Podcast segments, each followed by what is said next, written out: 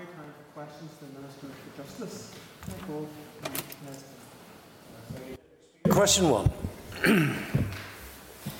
The care of people who work and live in our prisons is of paramount importance and is taken very seriously by my department. The Northern Ireland Prison Service was quick to respond to the threat imposed by the COVID 19 pandemic and introduced a range of measures to minimise the risk of transmission of the virus within prisons.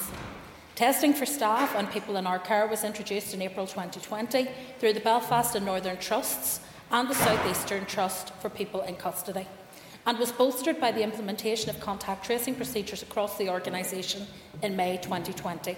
Since the introduction of testing arrangements, 1,822 prisoners and 485 staff have been tested at Maghaberry, 51 prisoners and 231 staff have been tested at Magilligan, and 242 prisoners and 167 staff have been tested at Hydebank Wood. 132 of our prisoner escort and court custody staff have been tested, 20 staff from the Prison Service College, and 30 staff from Prison Service headquarters. In addition, we have also facilitated testing for 274 family members of prison service staff. As a result of these tests, seven prisoners who were in quarantine on committal and three prisoners in the general population have tested positive. One prisoner tested positive prior to committal to NIPS custody, and two prisoners tested positive during long term hospital stays. 94 members of staff have tested positive, and they have all received the necessary support and advice from NIPS. As a collective, the measures that have been implemented have succeeded in extreme conditions in minimising the transmission of COVID 19 within our prisons it is another example that shows by working together we can provide good outcomes for those in our care and those who work in their service. Colin McNesbitt for supplementary. I, I thank the Minister for the detail. What, what I'm wondering is within the, the, confined space that is a prison, uh, how you effectively conduct uh, track and trace and indeed isolate those who have been in close contact uh, with those who have tested positive. Uh, we have within each prison establishment an isolation unit where all members who are committed to our care have to reside, or anyone who leaves our care and returns subsequently to our care for a period um, of not less than 10 days.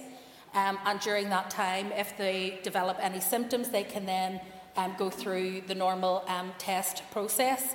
With respect to test and track and trace, um, obviously, all of those who enter the prison system and who leave the prison system, um, in terms of those who provide care um, and support to prisoners, will have um, their movements in the prison tightly controlled, and therefore, in fact, track and trace is much simpler within the prison system than it may be within the general population.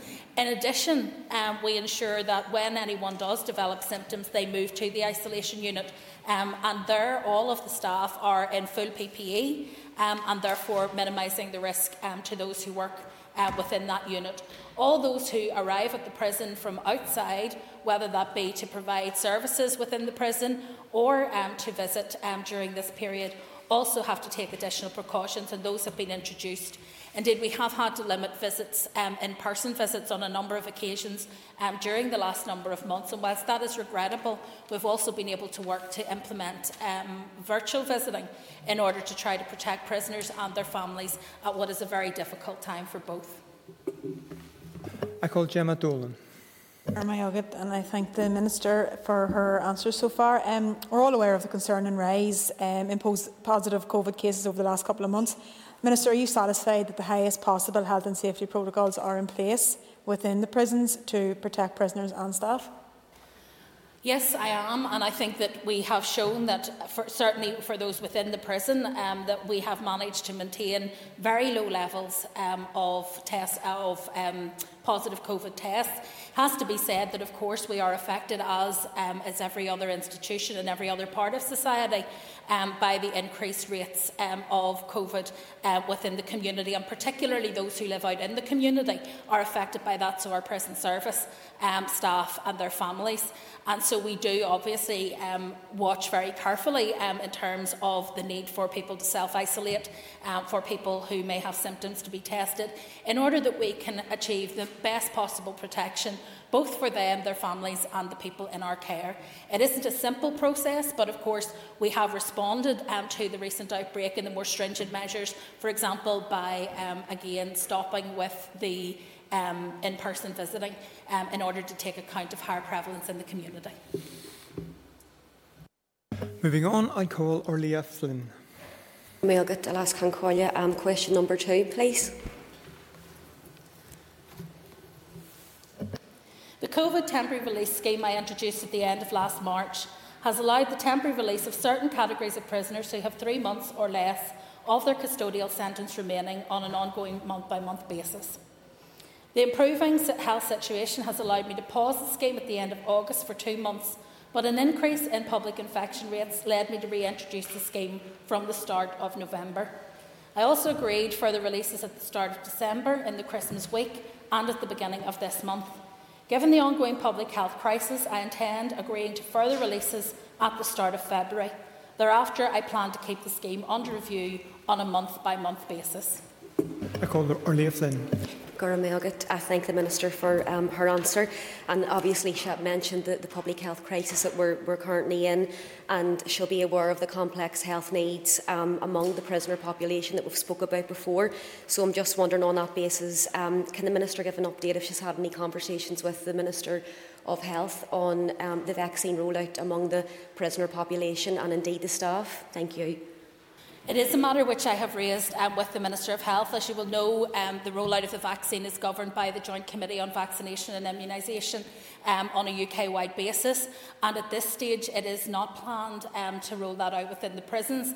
Um, however, I have raised my concerns in that regard um, with the Minister of Health because I believe that as a residential setting, there are particular risks to those both who work in the prisons and reside in the prisons. And I think, as the member, um, the Ulster Unionist member who asked question one um, indicated, in that very close quarters that we have, although we have managed to reduce the number of people sharing cells, for example, um, as a result of the work we've done, I think that there is a strong case and a strong argument to protect um, prisoners, um, prison officers, and their families um, by rolling out the vaccine there more rapidly than perhaps in the rest of the community. There may also be an opportunity, given the lack of stability of some of the uh, vaccines themselves, um, that large scale immunisation in a facility like a prison may actually be of benefit in terms of driving the process forward. I call Doug Beattie. Thank you, Minister. Um, uh, if I could ask, and I think I'll get a positive response to this, but could the Minister outline how many of those who were released early on this scheme uh, have reoffended uh, and been returned to prison? Well, I thank the member um, for, uh, for his question. As he will be aware, it was a decision that I only took um, after I think what could be what I would say was fairly um, difficult decision. Um, because I didn't think that it was something that I would be comfortable uh, with releasing. But the numbers of people who have reoffended um, whilst um, they are on, um, on temporary release, um, I think, um, are re- relatively small. As he will be aware, some of those people um, will not have uh, been acu- will have been accused of a crime and committed back to our custody on remand, and therefore may face further charges. And others will have been returned to prison um, by the by dint of them having um, broken their, the, the regulations around their release. However, I think at the last check. The percentage was somewhere around the 10% mark, but I will give the member the full and detailed figures um, in writing. I call Chris Lyttle. Thank you, Deputy Speaker. Can I ask the Justice Minister what community intervention has been provided for those released under the scheme? Um, with respect to those provided um, with those released under the scheme, um, the first thing that we have to check is to ensure um, that when we do release a prisoner that they have somewhere to go. So we take um, the opportunity um, to work closely um, with housing and others to make sure that they have secure accommodation in place and we make sure um, that we are in that, in that position to be able to then ensure that they are able to have the support that is required. Of course, a prisoner who is in the last three months of their sentence will, in most cases, um, have gone through some pre-testing release. Um, indeed, they may have been preparing um, for their eventual release, and so they are at an advanced stage within the prison system before they're, they're considered for release. We also consider the vulnerability of prisoners before release because obviously we're conscious that we don't want to release people into the community who may have specific needs that could not be met, for example, by the health service um, during this particularly difficult time. And so we try to ensure that those who are released uh, from our custody are those who are most likely to be able to rehabilitate um, successfully. Um, and I just wanted um, to uh, update the member, I've actually just found the figure. Um, around 7.5% of prisoners who were released temporarily, so actually less um, than I indicated, and around 10%. So 7.5% of prisoners released under the scheme have been returned to prison as a result of alleged further offending due to their early release period. That, I think, compares very favourably to the figures for those prisoners serving a determinate sentence who are released on licence more generally. Um, and I think that that is a very positive experience um, in terms um, of how we have selected the prisoners and shows that the right support has been in place for them in the community. Moving on, I call Sinead Bradley. Deputy Speaker, question three, please. My department instructed senior counsel seeking advice on the possible repercussive effects of the legal aid provisions in the Domestic Abuse and Family Proceedings Bill on the 11th of December 2020. Advice was provided to the department in response to this instruction on the 13th of January 2021, that is last Wednesday. Supplementary advice was received on the 15th of January 2021, last Friday. The advice received is under consideration within the department. It will inform the development of an economic appraisal of the provisions in the bill. I call Sinead Bradley.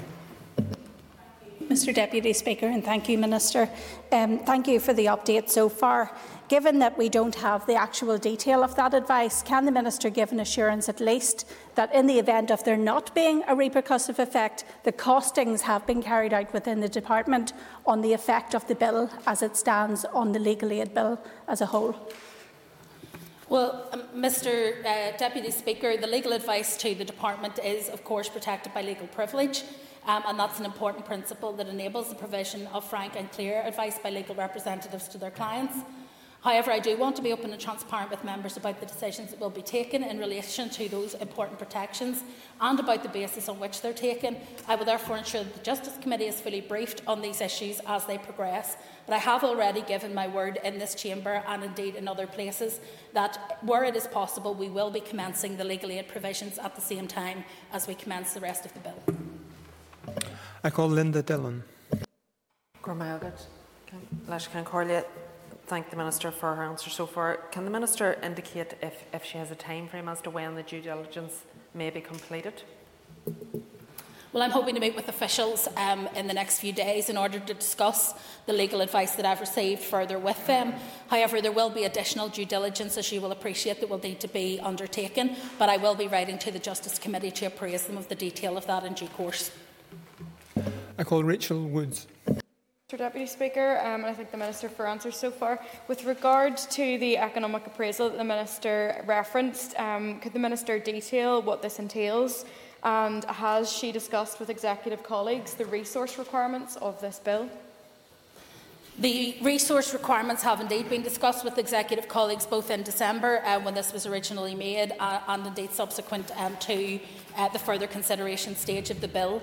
And we will, of course, um, be looking at the wider implications um, in terms both of repercussiveness in the rest of the UK and also repercussiveness uh, with other parts um, of the legal aid system.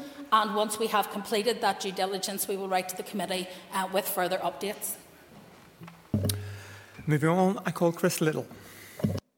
Thank you, Deputy Speaker. Question four. Mr Speaker, I very much recognise the value of the work prison staff do on behalf of our community. While their work is largely unseen, we should never underestimate how demanding it is as they challenge and support some of the most complex, difficult and vulnerable members of our community who have been placed into their care. I'm grateful to the member for the interest he has taken on this issue over a number of years and the support he and other members present have given to serving and retired prison staff. I very much recognise that the role of the prison officer and governor can be a stressful one, and I have been very clear since taking office that we need to do more to support them. That is why I appointed Siobhan Keating and Gillian Robinson to undertake a review of support services for operational staff, and Graham Walker to do likewise for retired staff.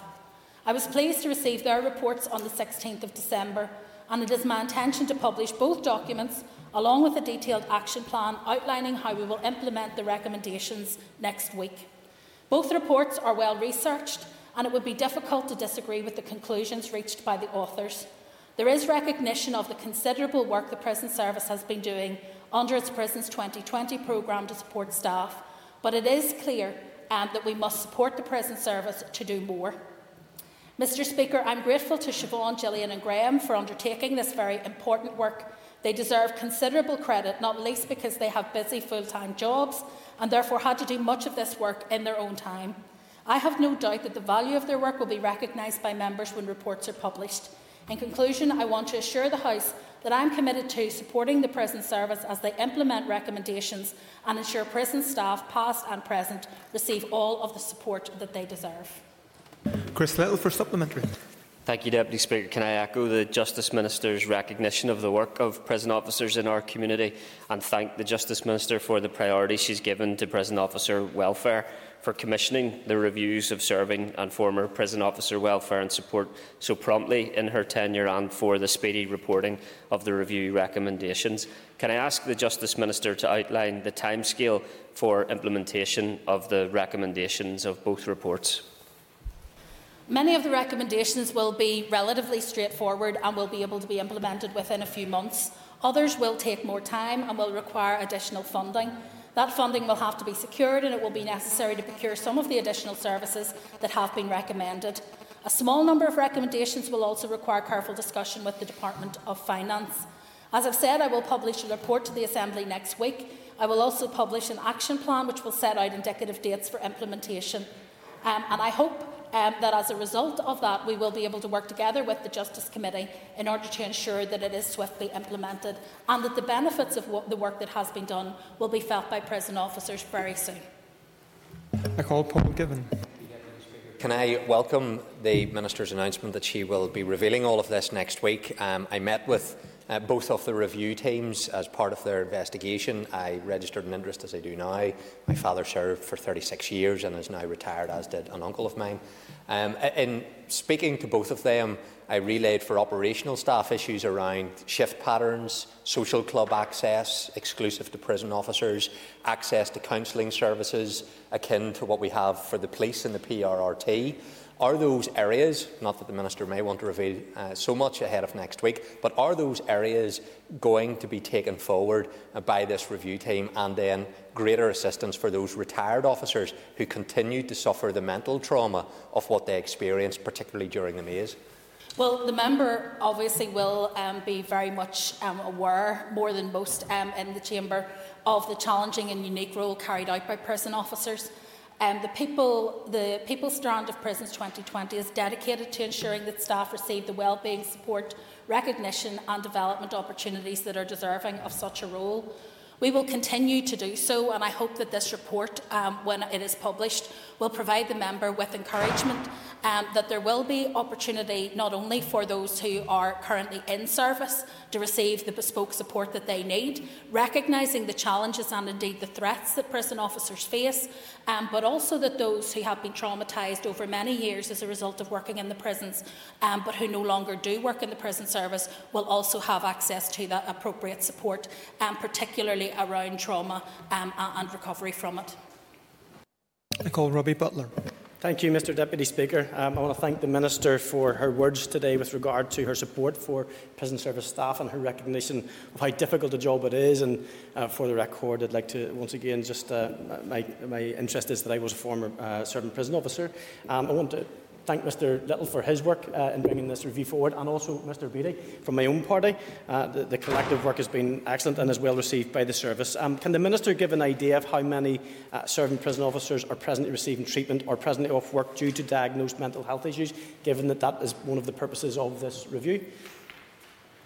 I don't have those figures to hand um, to be able to give to the member, but he is correct in saying that there are um, a significant number of issues around mental health and well-being, and we recognise that that is a particular challenge for those who work in a frontline service like prisons, um, where they can be dealing with a really challenging cohort of individuals with complex needs, um, and they do so, I have to say, in a very impressive manner. Um, in terms of the recommendations in the report, they will build on the work that we already do to support officers, um, and I would be happy to write to the member um, with more detail in terms of just the numbers who are out at the moment. Of course, we have additional people out at the moment um, because of COVID, um, additional to those who may be out as a result of trauma or stress, um, but I will write to the member with those figures. Moving on, I call Philip McGuigan. Gurmailgad, uh, Kesh Deborah Kuig, question number five. I'm pleased to advise that all of the six collaborative projects identified as delivery priorities for the first two years of the Digital Justice Strategy 2020 to 2025 are underway and progressing well. These projects optimise efforts of criminal justice organisations to work more efficiently through the use of digital platforms and technology and ultimately make things better for citizens. The delivery of this strategy has led to tangible improvements such as electronic sharing of digital evidence between PP PSNI and PPS, as well as the provision of pending case information to assist the management of Crown Court cases. I anticipate the further rollout of digital evidence sharing within the next year across courts and with the legal profession. My department is working in partnership with Victim Support NI and NSPCC to scope out the needs, expectations and requirements of victims and witnesses to introduce a new solution to provide personalised information about the progress of their case. We will continue to review our progress against the digital justice strategy and work collaboratively to identify future priorities for the benefit of citizens who engage with the justice system. I call Philip McGuigan for supplementary. Gurmilgad, uh, last can call your August uh, Gurmilgad to the Minister Foster, and uh, I welcome the uh, answer and the progress uh, so far on the rollout of the digital justice strategy. As the Minister said, it's a five-year strategy, but there were commitments within the first two years uh, about bringing about changes that would undoubtedly make a huge difference in speeding up the criminal justice system. So, can I ask the Minister uh, just to confirm if the progression of the constituent parts that she's outlined and the strategy as a whole uh, will meet its target? Well, it is certainly our intention that it would. Of course, we have also been battling um, with COVID, and that has provided significant challenges right across the court system and indeed right across our justice partners in the justice system. However, whilst the COVID 19 challenges are well known, the opportunities that it has presented to accelerate certain areas of digital justice are often overlooked, and we have been working very hard to ensure um, that digital operation during the COVID crisis can be embedded within the system, and hopefully, um, going forward, that we will be able to maintain much of the digital and remote working that we've been able to embed during this crisis, and it will provide, obviously, then further opportunities for flexibility in the future. I call Alan Chambers. Mr Deputy Speaker, uh, Minister, given the recent accidental but serious release of information on the identity of former police officers in respect to the Neil McConville case, can the Minister confirm the security of information on the upgraded Causeway IT system? Thank you. Well, as the member will know, the Causeway system is used by the PSNI and other justice partners in terms of sharing information.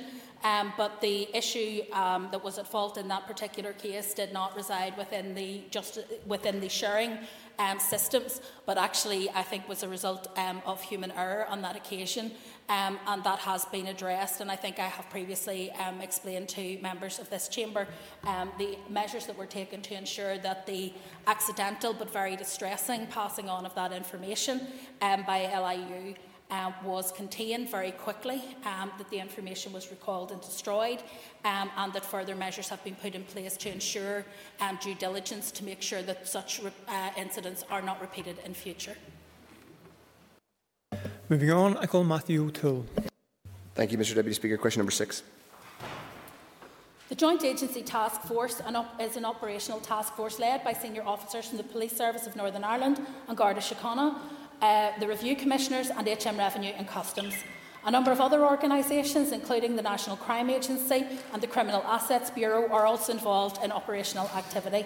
The PSNI has confirmed that the negotiated agreement means that there are no identified issues for the cross border joint agency task force brought about by EU exit.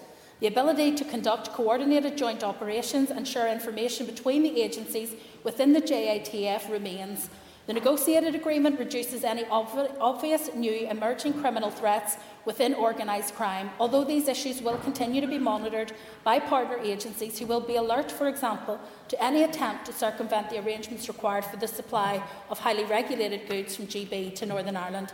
Any of the Justice and Home Affairs powers affected by EU exit do not inhibit the, the ability of the JATF to function effectively. I call Matthew O'Toole for supplement. Thank you, Deputy Speaker. I'm grateful for, for that answer. Intrigued by what the Minister said. The, so the, law enforcement said there are no identified um, issues. Are there no there are no issues at all around slowing down, for example, um, arrest warrants? Obviously, with the European arrest, arrest warrant now, and also no access to SIS2. Is it the fact that there's no broad identified um, issues in terms of crime enforcement, or is it just that things will be slower? And secondly, can I ask? Is there a specific budget resource implication for her department as a result of EU exit, and has she made a bid to the Finance Minister for extra money uh, to deal with the consequences of Brexit? Thank you.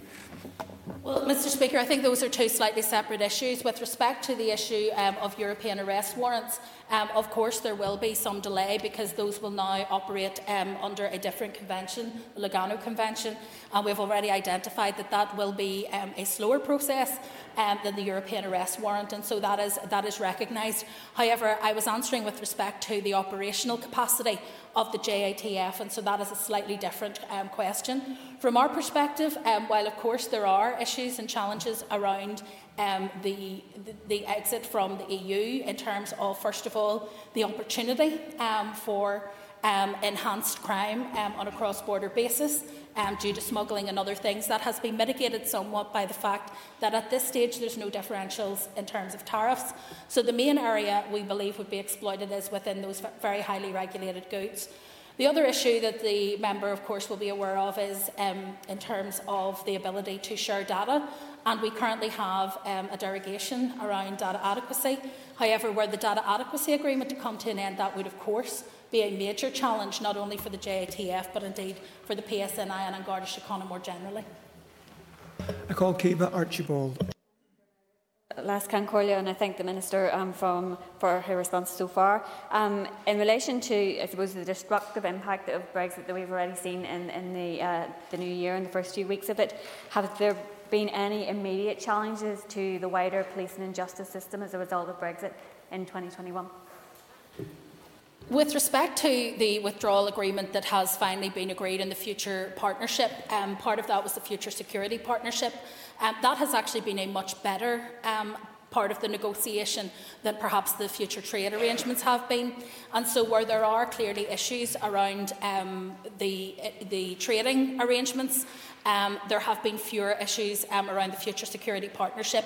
Indeed, if you look at the, at the tools, the European tools with which we've been able um, to maintain um, our integrity and our operational capacity, uh, we have got much more access than we originally anticipated um, as a result of those negotiations. And I think it highlights how important it is that despite the frustrations people may feel um, around the trade elements of this deal, that without this deal we would be in a much more um, and a much more serious um, situation uh, when it comes to the issue of security. I think it's important also, just um, reflecting on the members, uh, the previous member's question, that there will of course be challenges, but at this point we have not put forward bids around Brexit. We are, however, aware um, that the PSNI have made bids for additional resource because they still believe that they need additional officers in order to police Brexit. And we are now awaiting Treasury um, coming back because the indications so far have been that they do not intend to extend Brexit funding into next year. That would be a very serious matter. I call Andrew Muir. Thank you, Mr Deputy Speaker. Question number seven. Civil and family justice cooperation does not feature in the trade and cooperation agreement, and these areas now are now largely governed by existing international agreements. In the family justice field, this leaves relatively few gaps, as Hague conventions, such as the 1996 Hague Convention relating to cross border contact, contact, residence and child protection cases, and the 2007 Hague Convention, which applies to cross border maintenance cases, cover much of the same ground as the EU instruments. In relation to civil and commercial law, there are limited international cooperation mechanisms. The only substantial one is the Lugano Convention 2007, which the UK has applied to rejoin, and a decision on this is awaited. In the meantime, other than in cases where there is an exclusive choice of court con uh, contract covered by the 2005 Hague Choice of Court Convention, that is a commercial contract where both sides agree at the outset the jurisdiction in which a dispute will be heard, Cross border disputes will be left to the domestic rules of the relevant countries to resolve. This will unfortunately lead to a lack of clarity over which court has jurisdiction in a case and potentially more expensive and lengthier parallel proceedings. The Trade and Cooperation Agreement includes provisions on law enforcement and judicial cooperation in criminal matters. I'm afraid our time is up and you'll not be able to get supplementary on this occasion. Uh, that is the end of our questions to list it. Quick questions to the Minister. And we now move on to topical questions. And I call William Irwin. Mr Deputy Speaker, uh, can I ask the Minister in relation to the creation of a Nightingale facility for tribunals at the International Convention Centre in Belfast? Minister, what is your opinion on the accessibility of such a venue for those awaiting a benefit appeal, especially for those that have a disability or those that are unwell?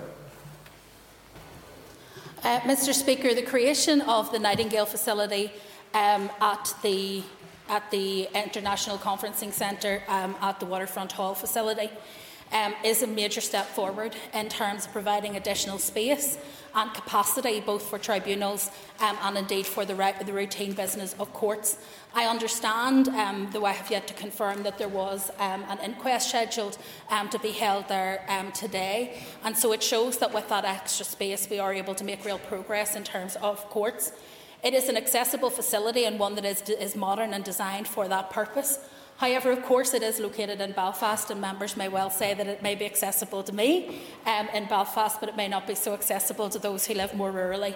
But of course, we are looking for other um, opportunities to find breakout space um, that will supplement the work that we do at the court hubs that we have reopened um, during this particular crisis. And we have put in additional space um, in the in the means by means of mobile buildings um, in, inside the actual court, uh, the, the court curtilage itself in order to ensure that at all of our premises um, we are able um, to manage um, properly the social distancing um, and all of the other requirements to combat COVID and make our courts a safe place for people to attend. I call William Irwin for supplementary. Thank you. And uh, can I thank the Minister for her response? The Minister will accept, I'm sure, that for those living in the west of the province, this could necessitate a 100 mile journey each way. Uh, so it will be imperative that another venue could be found for people in the west province. Yes, and of course we are looking at additional um, at other opportunities where we are able um, to roll out additional facilities, and the member will be aware, um, as I said in my original question, um, or the original answer, that we are going to try to do that at each of the court hubs to create more space um, to help with business. Some cases will, however, still remain only able to be heard um, in terms of the Laganside court simply due to the scale um, and capacity issues that we may have at some of our other courthouses, um, and indeed the same may be true of some tribunals. It is a disruption and we accept that, but we are also increasing the amount of remote working and remote attendances. So for many people um, who are engaged in proceedings, they may not have to be present in the court um, in order to do business, and we would encourage people before they come to the court um, and before they make they present themselves at court, um, that they work um, with their own um, represent, representatives and with court officials to ensure that their presence is absolutely required, because otherwise it would be best for them not to attend. Could I encourage members that when asking a question they would face the chair? The microphones are generally located so that they will pick you up if you face the chair, and uh, we want to ensure that Hansard has an accurate record of, of proceedings. I call Robin Newton. Uh, thank you, Mr Deputy Speaker, and I shall face you, Mr Deputy Speaker. Can I thank the uh, thank you and for calling the minister? Or sorry, can I ask the minister for an update on the progress of the outline business case for additional police officers, as agreed within the new decade new approach?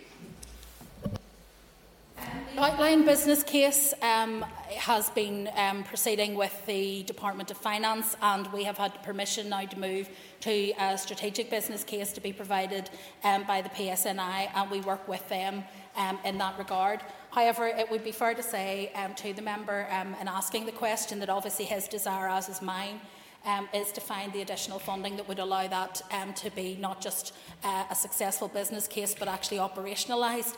And I have to say that in the current um, financial environment, um, and given the fact that we have not even had confirmation um, from Treasury that the COVID money, which allowed the police to employ over 300 new officers um, in the run up to Brexit, um, with that not being confirmed going forward, um, it does create a significant challenge um, for the police if they wish um, to further extend their numbers.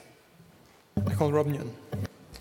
Thank you, Mr Deputy Speaker. Um, it was back in uh, August uh, 2019 when the Chief Constable first raised the question of his need for an additional 800 officers.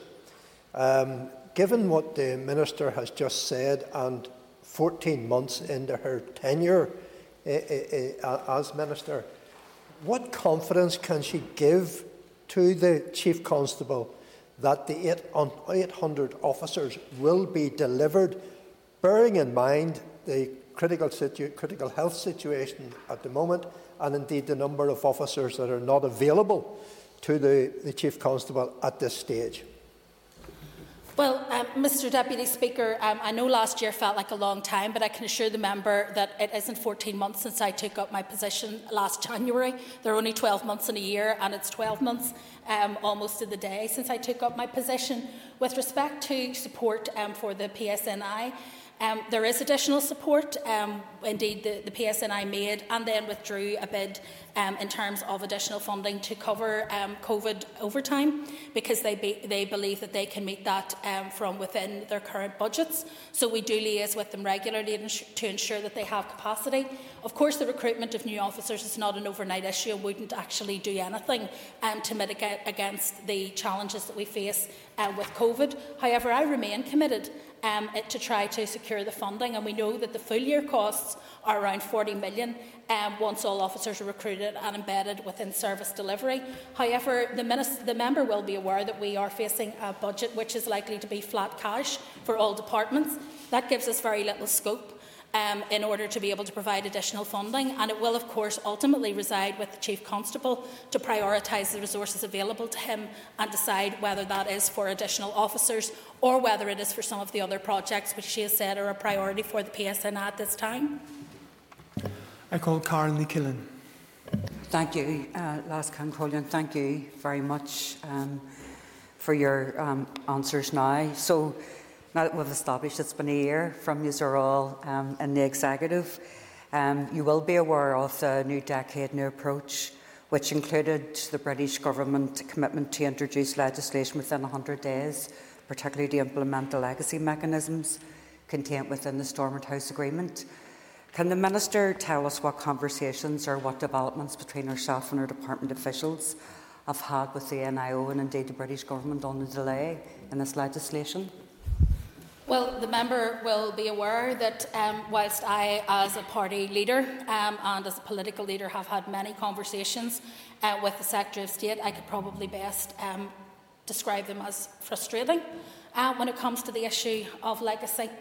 We have, as a department, continued to try to engage on this issue um, to make them aware um, of the urgency of dealing with this and the importance of dealing with it in a comprehensive um, way.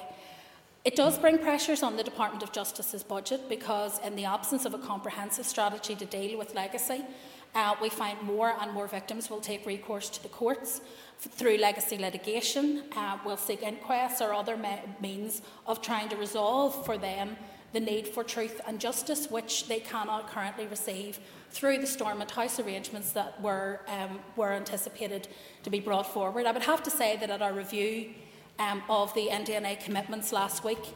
It was heartening to see how many of those have been progressed. Um, I characterised it, though, as often low hanging fruit, where we were dealing with the easy things and not dealing with the difficult questions that have often blighted this Assembly. I would have to say perhaps it stands amongst the only issues, however, where we've actually gone backwards from the NDNA agreement was signed, and it is a shame, given the sensitivity of legacy issues, that that is the place in which we find ourselves. I call Carál Ní Chuilín for supplementary. I thank the Minister for a very, very honest and, and robust uh, response, and given the fact that she probably has scars like many parties of Stormont House Agreement six years ago, she has indeed outlined some of the negative impacts on all families, regardless who they are or how they identify themselves and she's also indicated some of the impacts on her potential budget.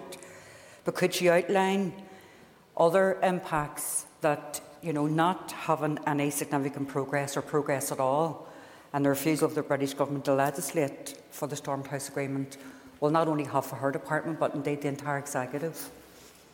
Well, I think it's well known that if these, um, if these issues have to be dealt with by the Department of Justice and if there isn't um, the structures in place that were promised um, under Stormont House, there is a major question arising as to what happens to the funding that was set aside for legacy matters um, and was anticipated to be used to set up the HIU and the other structures around Stormont House.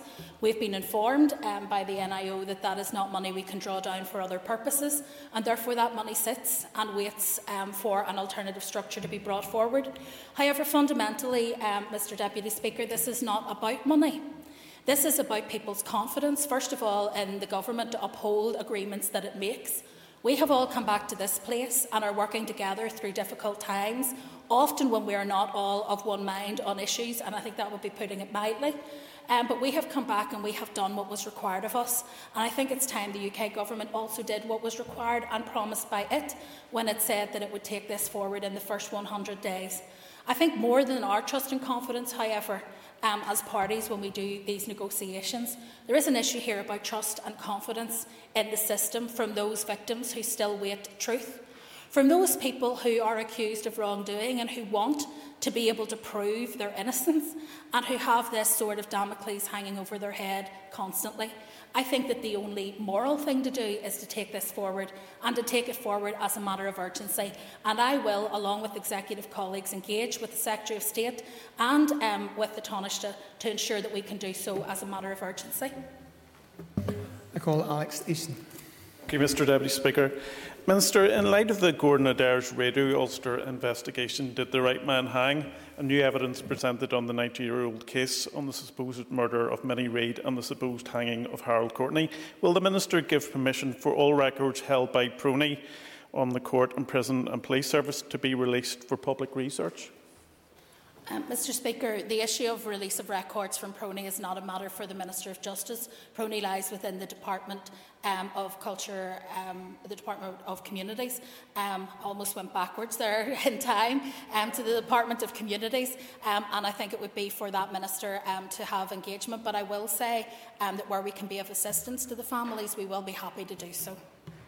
Calling Alex Easton for supplementary thank the Minister for her answer so far. Would the Minister agree with me that in such an old case that any records that could be released uh, to find out what the truth is would be welcome? I think, irrespective of the length of time, um, I think justice is always welcome, and I think that that point has been made both in the previous question and in this question. I don't think that passage of time should deny people access to justice. I think it is important that that option is still available where practicable, and I would hope that we would be able to be of assistance where that is possible, um, and certainly um, allow people um, to be able to find out the truth behind those situations. I call Órlaithí Flynn. Um, Minister, following the initiative that was introduced in Britain um, last week, where domestic abuse victims can go to a pharmacy and use the Ask for Annie code word to indicate um, that, that they need help, can the Minister update us if there's any work ongoing to introduce um, a similar scheme here locally? Thank you. I'm delighted to be able to confirm um, to the member that we are part of that Ask for ANI scheme, so that if someone goes to their local Boots pharmacy um, here in Northern Ireland and they see the literature which will be on display um, as part of the Home Office scheme, they will be able also to ask for ANI. They will be escorted to a safe place within the building and given the opportunity by a trained um, counsellor who will be there to be able to phone um, and ask for help and assistance as required. It is a hugely powerful scheme, and there will be opportunity also for other pharmacies to sign up to that scheme and provide it in communities where there may not be a Boots pharmacy available. Hugely important, um, given that often, particularly during the current COVID crisis, going to the pharmacy may be one of the few places, the, one of the few private opportunities that someone gets to raise concerns about domestic abuse, and so it's a very powerful way forward. Members, clear there's a mobile phone causing interference. I'd ask you to check your own phone. I call Órlaithí Flynn you, a Leas-Cheann Comhairle, and I thank the Minister for her answer. And you actually touched on some of um, this next question in your previous answer there. I'm just wondering so, how the scheme is being rolled out um, here in the North. It makes sense that it's rolled out um, similar to how it's, um, it's being delivered across these islands. Um, so maybe that work's already taken place, but it was just to ensure that you do have that consistency of approach. And is this something that you're discussing with um, other justice ministers at the minute? Thank you. Yes, it is, and I mean each of the each of the um, pharmacies which are signed up for the scheme uh, will display the literature and posters in the pharmacy so that people will be able to see it. Many pharmacies have now moved to develop consulting rooms uh, within the pharmacy in order that there is a private place where people can speak to a pharmacist if they have a, a minor medical complaint and are seeking assistance. And they will make use of those consulting rooms to give an individual privacy in order to be able to con uh, contact either the 24 hour um, domestic abuse and sexual abuse helpline um, or to make contact with the PSNI if that is required. I would encourage anyone, however, even if the scheme is not visible, even if the signs are not there, if you get the opportunity um, when you're with your pharmacist, even just to ask for help, for a private word, um, I know that many pharmacists would be more than happy um, to give you whatever assistance you need. And I would encourage the member um, and all members to encourage their constituents to be confident about asking for help. And our time for questions to the Minister of Justice is now up. I would ask members to take their ease for a few moments uh, before the next Minister takes his place.